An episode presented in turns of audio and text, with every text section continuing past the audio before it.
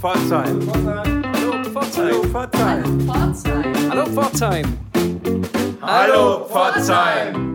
Hallo Pforzheim. Hier melden sich wieder Anna und ich, Sebastian, mit einer neuen Folge unseres Kulturguides für euch. Und ja, wir haben, ihr könnt es euch denken, eine lange, lange Liste von Künstlerinnen und Künstlern und Kulturschaffenden in der Stadt, die wir für unsere Sendung interviewen möchten. Die wird nicht kürzer und es kommen eher immer noch Namen dazu. Und deshalb freuen wir uns ganz besonders über unseren heutigen Gast. Anna, wenn man über die Kaiser-Friedrich-Straße fährt, die KF in der Stadt, auf halber Höhe ungefähr am Kreisel, wo es zum Bohrhein hochgeht oder rechts zum Messplatz, da steht ein ganz tolles Atelier in einem ehemaligen Dampfkesselhäuschen. Warst du da schon mal drin?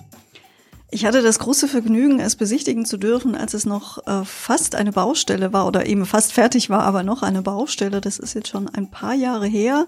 Ja, und die Rede ist natürlich vom Atelier von René Dantes, dem bekannten Pforzheimer Künstler. Er macht Skulpturen, er zeichnet, er malt. Viele von euch werden ihn kennen, ja, und den haben wir uns heute zum Gespräch eingeladen.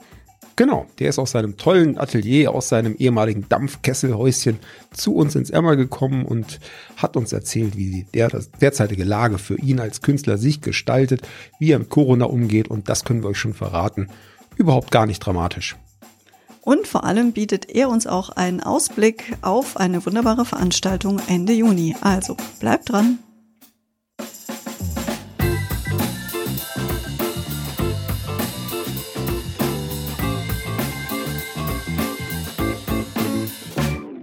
René Dantes ist heute bei uns hier zu Gast, ein Pforzheimer Künstler, weithin bekannt auch über die Grenzen der Stadt hinaus. Als Künstler betätigt er sich als Maler, als Bildhauer, und wenn man mit offenen Augen durch die Stadt geht, dann kommt man gar nicht umhin, an einer seiner vielen Skulpturen und Plastiken in der Stadt vorbeizukommen. Guten Morgen, René. Guten Morgen, ihr zwei. Guten Morgen, Pforzheim. Schön, dass ich heute hier sein darf. Hallo Pforzheim wäre jetzt die richtige Ansprache gewesen. Hallo Pforzheim. Sehr schön. Ich hoffe, jetzt ist auch jeder wahr. So mögen wir das. Toll, dass du heute bei uns bist, René. Für die Hörerinnen und Hörer von Hallo Pforzheim, die dich noch nicht kennen oder nicht so gut kennen, obwohl ich mir das eigentlich kaum vorstellen kann, dass es die gibt. Vielleicht magst du dich kurz mal vorstellen. Also es wäre keine Bildungslücke, wenn es solche Menschen gibt. Mein Name ist René Dantes, ich bin gebürtiger Pforzheimer und auch überzeugter Pforzheimer. Und ich bin, wie du schon gesagt hast, ich bin Künstler, Maler, Bildhauer, Zeichner und habe das Glück, dass ich mich in meiner Kunst frei entfalten kann, auch vor allem hier in Pforzheim. Seit wann bist du denn als Künstler aktiv oder tätig? Also offiziell als Künstler ist man ja nie inaktiv, nur bezeichnet man es als Kind, nicht als Kunst, sondern als Beschäftigung oder wie auch immer. Ich bin offiziell, seit ich mein Studium in Wien und Paris abgeschlossen habe, als Künstler tätig und freischaffend. Das ist seit 1990, wo ich das offiziell so datiere. War das für dich immer klar, dass du Künstler werden wollen würdest, auch als du begonnen hast zu studieren? Also mir war es eigentlich ab einem gewissen Zeitpunkt, wo der Begriff Kunst in mein Leben kam, wo ich sage, das ist, es gibt da eine Welt, die man als Kunst bezeichnet, war mir es immer schon klar, dass ich Kunst machen möchte. Wem es nicht klar war, war es meinen Eltern. Allen voran mein Vater, der hatte andere Pläne. Mein Vater war Architekt, der wollte viel lieber, dass ich das Büro übernehme. Und leider konnten wir den Diskurs nie zu Ende führen, weil mein Vater früh verstorben ist. Und der Weg zum Künstlerdasein an sich, war der in den ersten Jahren steinig oder hat sich das für dich als eine sehr planbare, strukturierte Entwicklung dargestellt? Planbar ist in der Kunst überhaupt nichts. Trotzdem muss ich sagen, ich hatte in meinem Leben sehr viel Glück, und auch was jetzt mein früher Werdegang angeht, ich hatte das Glück, dass ich schon frühzeitig in Wien angenommen wurde an der Akademie der Bildenden Künste, wo ich zuerst Malerei studiert habe, realistische Malerei. Wer sich jemals beworben hat auf so eine große Akademie, weiß, dass da auch viel Glück dazugehört. Von dort aus habe ich dann bin ich nach Paris gegangen, wo ich dann auch gleich angenommen wurde. Ich habe, wie jeder andere Künstler auch, hat man die Situation, dass man oftmals nicht weiß, wie man seine Monatsmiete am Ende des Monats bezahlen kann oder ob man eine neue Wohnung beziehen kann, weil man keine festen Einnahmen hat. Aber ich habe nie Hunger gelitten und hatte auch dankenswerterweise auch die Unterstützung nicht nur der Familie, sondern auch Menschen, die mir das Vertrauen und den Glauben geschenkt haben an mich und meine Kunst. Und von daher ging es mir nie schlecht. Und wann hat sich dein Stil für dich entwickelt? Also wenn man durch die Stadt läuft, sieht man ja einer Skulptur, finde ich, sofort an, ob sie eine René Dantes Skulptur ist oder nicht zum Beispiel. Wann hat sich so deine Handschrift entwickelt? Ja, das war in den 90er Jahren, also oder Ende der 80er, Anfang 90er Jahre. Da war ich schon in Paris. Man muss dazu sagen, ich komme ja wie gesagt vom Realismus, auch in meiner Bildhauerei. Also meine ersten Skulpturen, die waren sehr klassisch geprägt, sehr akademisch und anatomisch. Und ich kam eigentlich zu meinem Stil durch eine Krise heraus, weil Picasso hat mal gesagt, die Kunst liegt im Weglassen. Und so das große Thema meines bildhauerischen Schaffens war immer die Darstellung des Menschen in seinem Wesen und in seinem Sein. Und ich habe immer versucht, wie gesagt, das immer mehr zu vereinfachen und zu überlegen, was kann ich weglassen, bis ich dann irgendwann mal an einen Punkt kam, wo ich dann selber gemerkt habe, dass ich kaum noch weiterkomme und dass ich mich eigentlich nur noch wiederhole und um mich selbst kreise. Und dann habe ich mir einfach mal überlegt, Mensch René, du versuchst von so etwas Komplexem wie der menschliche Körper den zu vereinfachen und zu reduzieren und jetzt kommst du nicht weiter. Warum gibst du eigentlich mal nicht den Weg von der anderen Seite her, dass ich von etwas Abstrakten ausgehe und versuche durch wenige Einflüsse die Form so zu verändern, dass hier die Assoziation eines menschlichen Körpers entsteht. Ähnlich wie es die Kubisten zum Beispiel getan haben. Und aus dieser Gedankenüberlegung heraus ist dann auch eine erste Skulptur entstanden, die auch 2 Monate später den Akademiepreis der Akademie der Bildenden Künste gewonnen hat. Und seitdem versuche ich diesen Gedankengang weiterzugehen. Und das ist die Grundlage oder der Grundstein für meine Kunst, so wie man sie heute im Stadtbild kennt. Deine Skulpturen zeichnen sich ja besonders durch eine starke ästhetische Qualität aus, wie ich finde, und auch deine Unterstützer und Fans, sage ich jetzt mal ganz salopp, und vor allen Dingen aber auch eine große handwerkliche Qualität. Wie wichtig ist es, einfach da handwerkliche Skills zu haben, solche Skulpturen zu schaffen? Und ich weiß ja, wie du in deinem Atelier, in deiner Werkstatt arbeitest, das macht man ja auch nicht mal ebenso. Also Handwerk ist natürlich die Voraussetzung, das Rüstzeug, um überhaupt etwas zu machen. Also wenn ich das Handwerk nicht beherrschen würde, wäre es auch schwer, mich so umzusetzen oder darzustellen, wie ich es im Kopf habe. Also das gilt aber eigentlich für alles. Man sollte im Prinzip sein Handwerk schon beherrschen. Und ich bedanke mich, wenn man bei meinen Skulpturen von Ästhetik spricht. Das ist natürlich nicht das Vornehmlichste, aber es freut mich, wenn die Menschen das so empfinden, weil schlussendlich ist es eine Reduktion. Es ist auf den Punkt gebracht oder versucht auf den Punkt gebracht, weil meine Skulpturen bestehen im Prinzip nur noch aus Flächen und Kanten, aus mehr nicht. Es sollte natürlich auch keine Minderung der künstlerischen Qualität bedeuten, sondern vielmehr einfach einen kleinsten gemeinsamen Nenner, denke ich, wenn man von einer optischen Ästhetik sprechen kann, die ja zweifelsohne da ist. Das, was ich mache, ist schlussendlich nichts anderes als ein Konzentrat von Überlegungen, von einer Bilderidee, die sich dann immer mehr gedanklich reduziert und auf ein Minimum dessen, was ich sagen würde, ein meisten, aber ein Maximum an Ästhetik oder an Formbildung, an Assoziationen sich wiederfinden sollte. Jetzt haben wir ja vor allem über die Skulpturen gerade gesprochen, aber du bist ja auch Zeichner und Maler. In welchem Verhältnis steht es noch so im Umfang deiner Arbeit? Also zeichnen tue ich sozusagen nahezu täglich. Also Zeichnungen entstehen bei mir auch manchmal an der roten Ampel oder am Frühstückstisch. Manche Menschen, die mich näher kennen, die entdecken auch, dass ich manchmal so in der Luft zeichne, so wie jetzt ein Gitarrenspieler, der irgendwelche Fingerübungen macht. Also Zeichnen ist sozusagen allpräsent und es ist auch die Grundlage für alles, was ich tue, ob Malen oder Bildhauern. Es ist so, dass auch die eigenständige Grafik ein wichtiger Teil ist.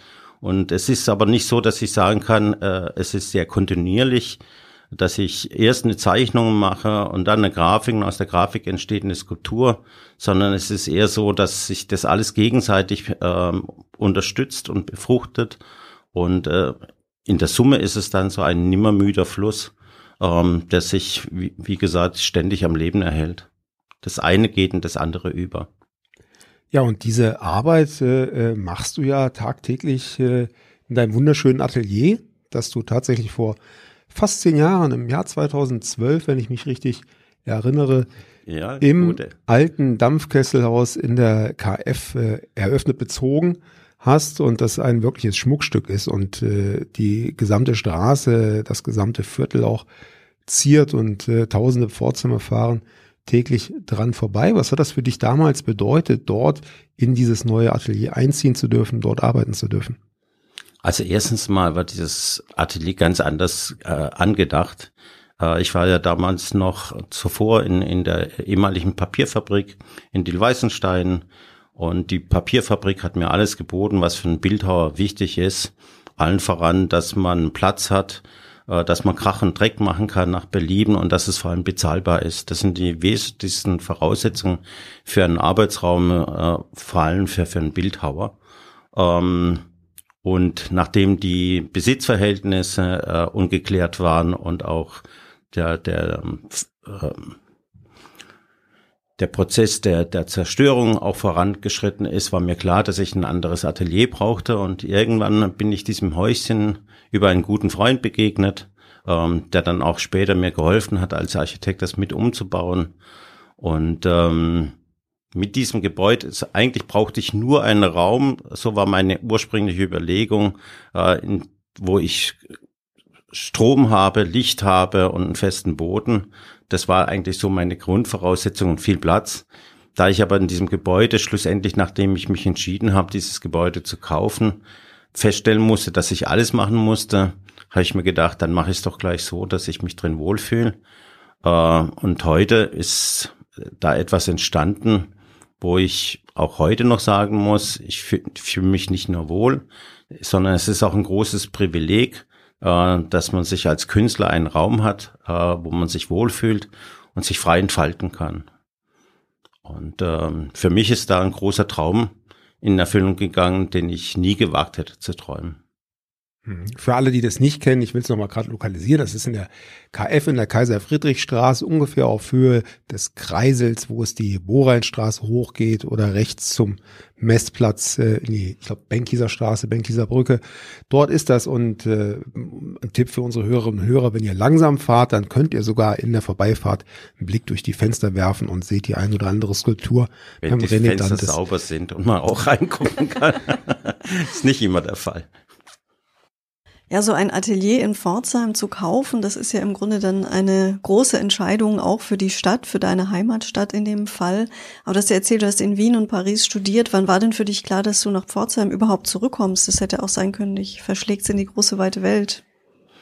Also ich habe einen Teil dieser Welt erleben dürfen. Also ich habe in lange Zeit in Wien und Paris gelebt, aber auch in Salzburg und in Basel.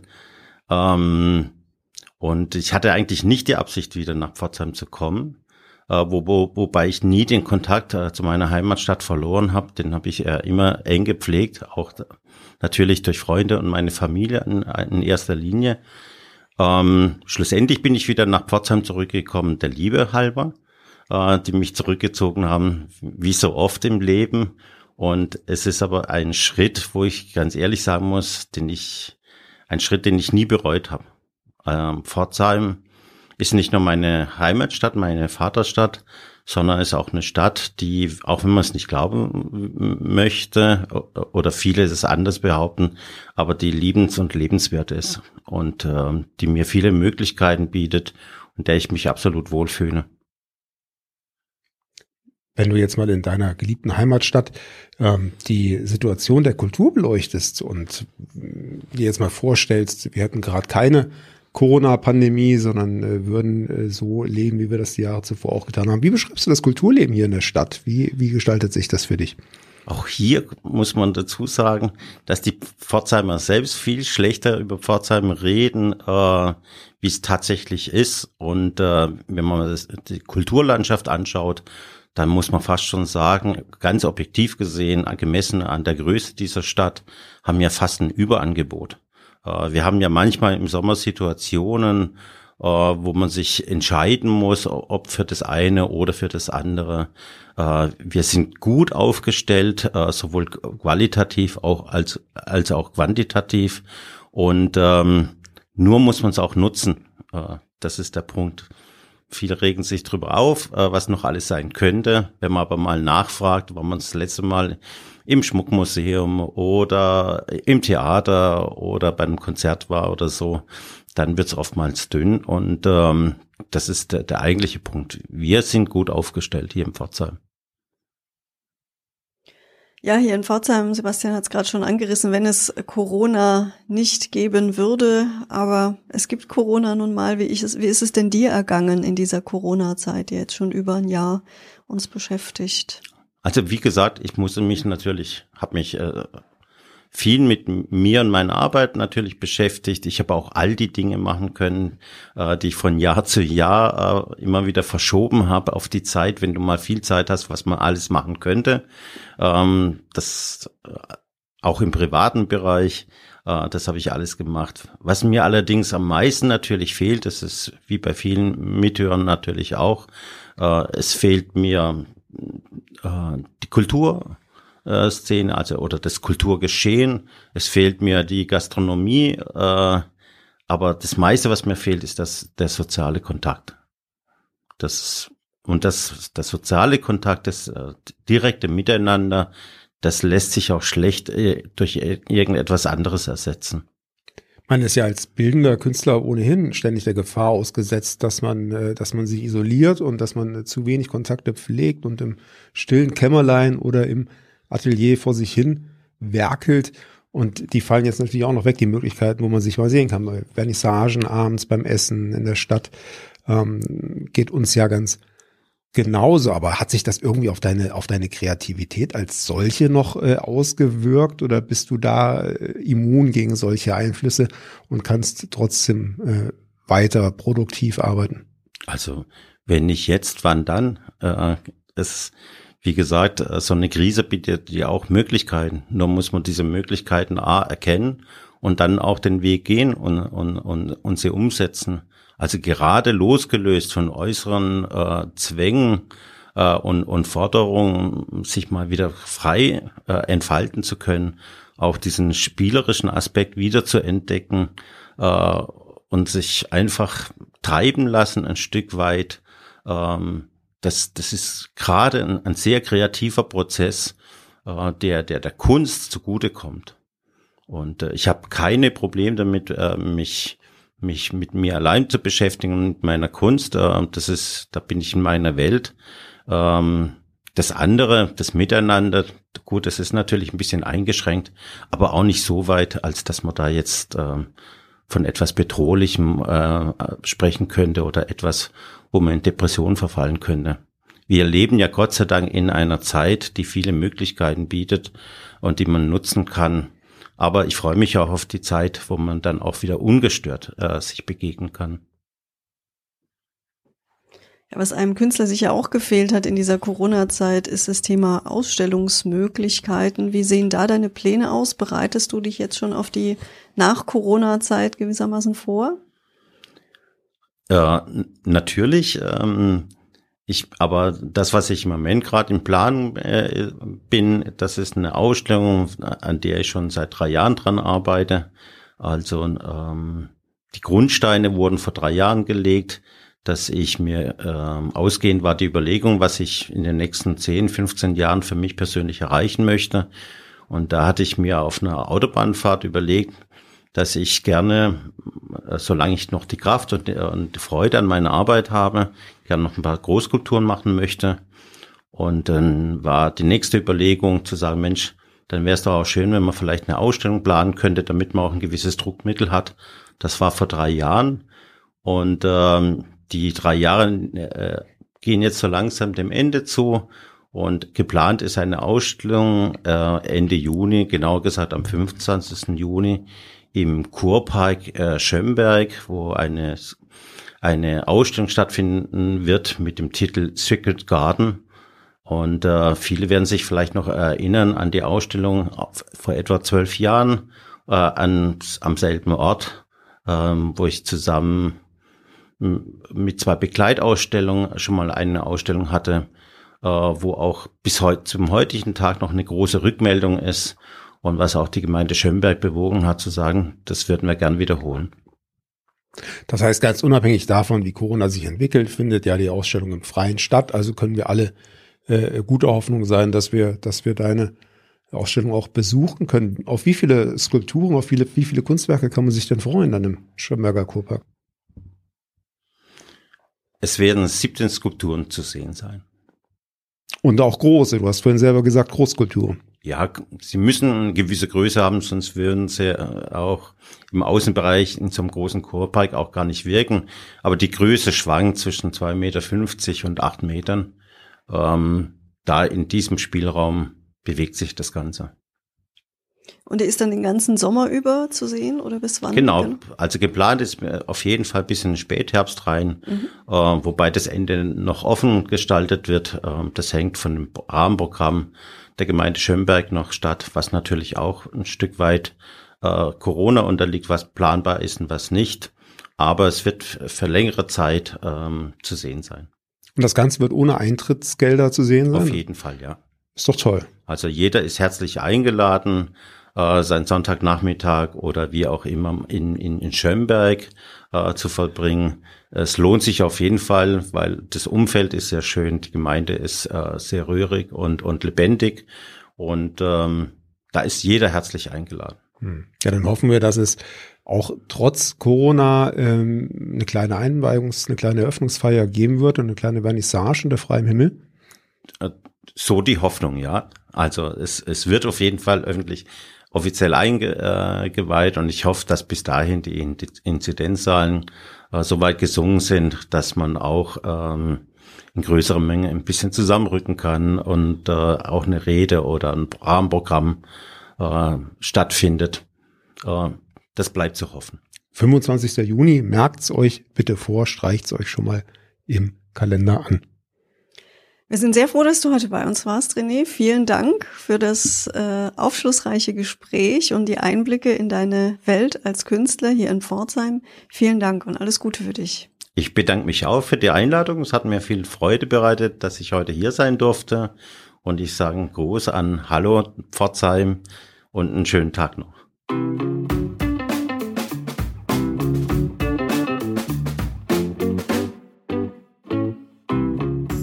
Was für ein schöner Ausblick für Ende Juni. Ich denke, da können wir uns drauf freuen, auf die wunderbaren Skulpturen von René Dantes in Schömberg. Da werden sicher viele von euch auch hingehen wollen.